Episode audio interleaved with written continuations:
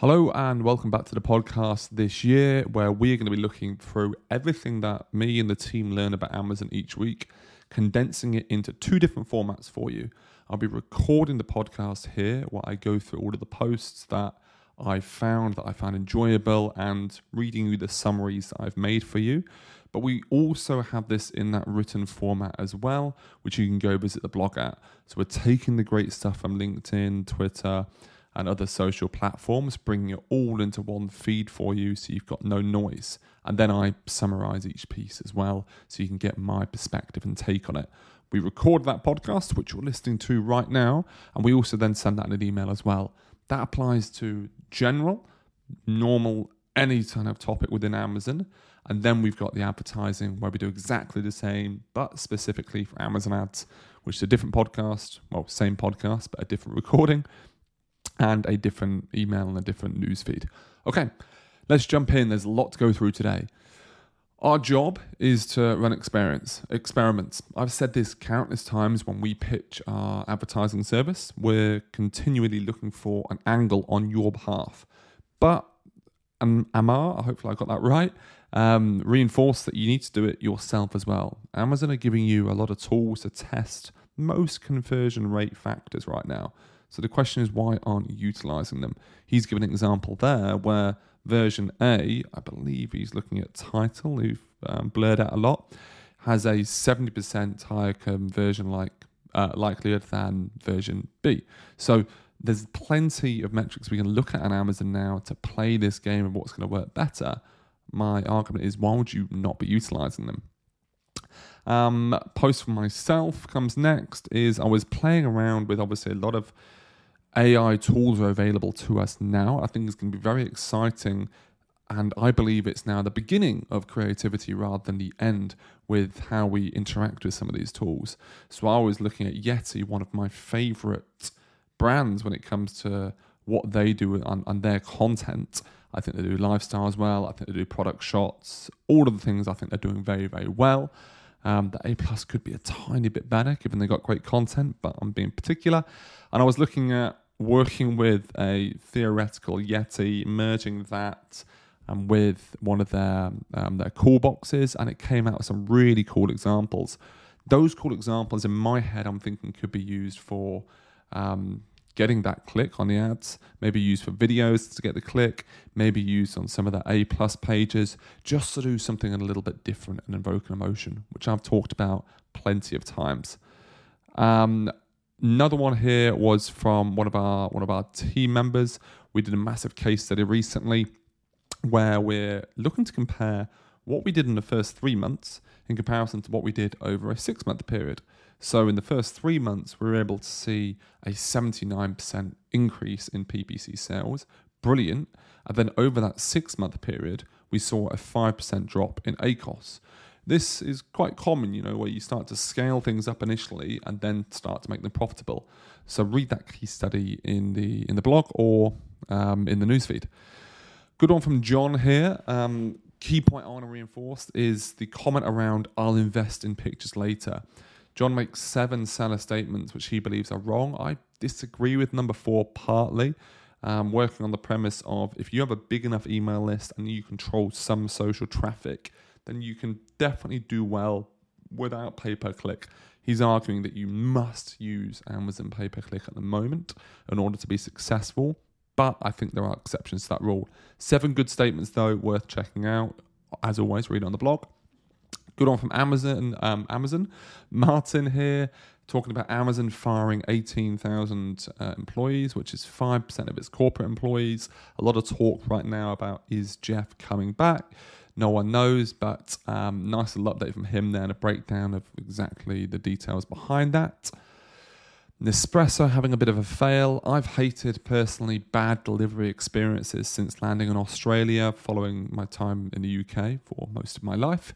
Amazon, in my opinion, drags standards into the stratosphere and everyone expects a little bit more. Saying that, I'm not against, based on James's conversation here, charging for returns in the clothing industry, killing off time wasting benefiting the planet. And that's my point of view when we look at clothing.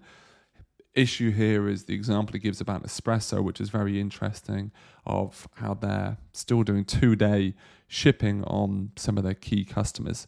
Um, so it's a nice little sideline, not not necessarily Amazon focused. Rick talks about three big tips to survive 2023 as a big brand. I would apply it more to big brands than smaller.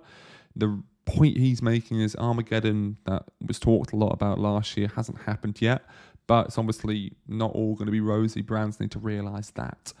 We definitely saw some huge drop offs in search volumes for high ASP items, and Q4 wasn't the same as um, it was in Q4 2021. I don't think this year is going to be turbulent for either. Rick, as always, does a, a brilliant breakdown on that, and it's worth worth going to read. Did December drop off a cliff for you? Now, this three part breakdown from Adam is very good. It looks at the strategies, the focus, and the results in different points throughout Q4. It's an excellent reminder for brands of what typically happens at year's end, but I think it can also be applied to holiday seasons in some respects too. So, thank you, Adam, for that three part breakdown there. Um, in 2023, is it going to be the year for t- for great fake lifestyles? Now, Jahan Jahan talks about this. Um, he does a lot of great content around graphics and what we should be looking for and making comparisons of what's a good or a bad image. The one in this case I'm looking at is if we remove the human, lifestyle photography can actually get infinitely easier. If we consider Yeti's non human shots, their lifestyles are still fantastic. Um, I'm not sure with this example that I'm looking at whether it's real or fake, but I like it. We know lifestyles are crucial. This particular image converts, um, has more conversion power than 94% of all other portable speakers sold on Amazon, which is kind of wild. So, worth going to check that out. Another one from Martin four categories for vendor margin improvements. Those four categories are selection, margin mix, distribution, and commercials. There's about 20 points to go through there. As always, if you're looking for that ongoing consultant or a big three month project of how to level up on the vendor side of the business, Martin's brilliant. So go check out that, that multi bullet post. Um, what we also added with regards to our creative archive, so I post myself here, is each week we're going through and finding the top A plus pages for you from the top sellers.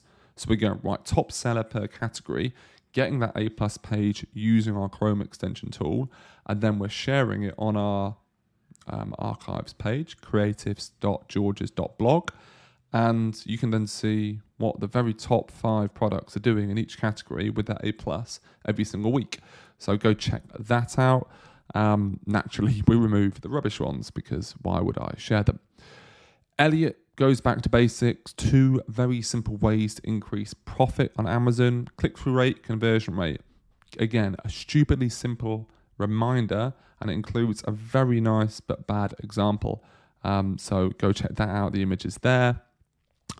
Um, nice one from Asaya sharing a creative main image idea. I haven't seen this before. I do question whether it's against terms of service. He seems to think it is. Um, most of the time, Amazon isn't going to allow humans in the first photo. In this particular example, with a microphone stand, they've done something very smart to uh, include a human and create some perspective on the size of the item. So go check that out.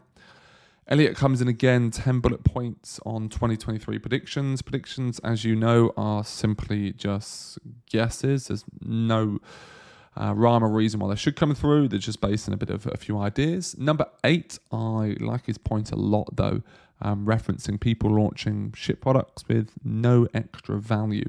It's worthwhile looking at these predictions because it just gives you an idea of how you could structure your year and something to think about based on someone who's been doing it a very long time.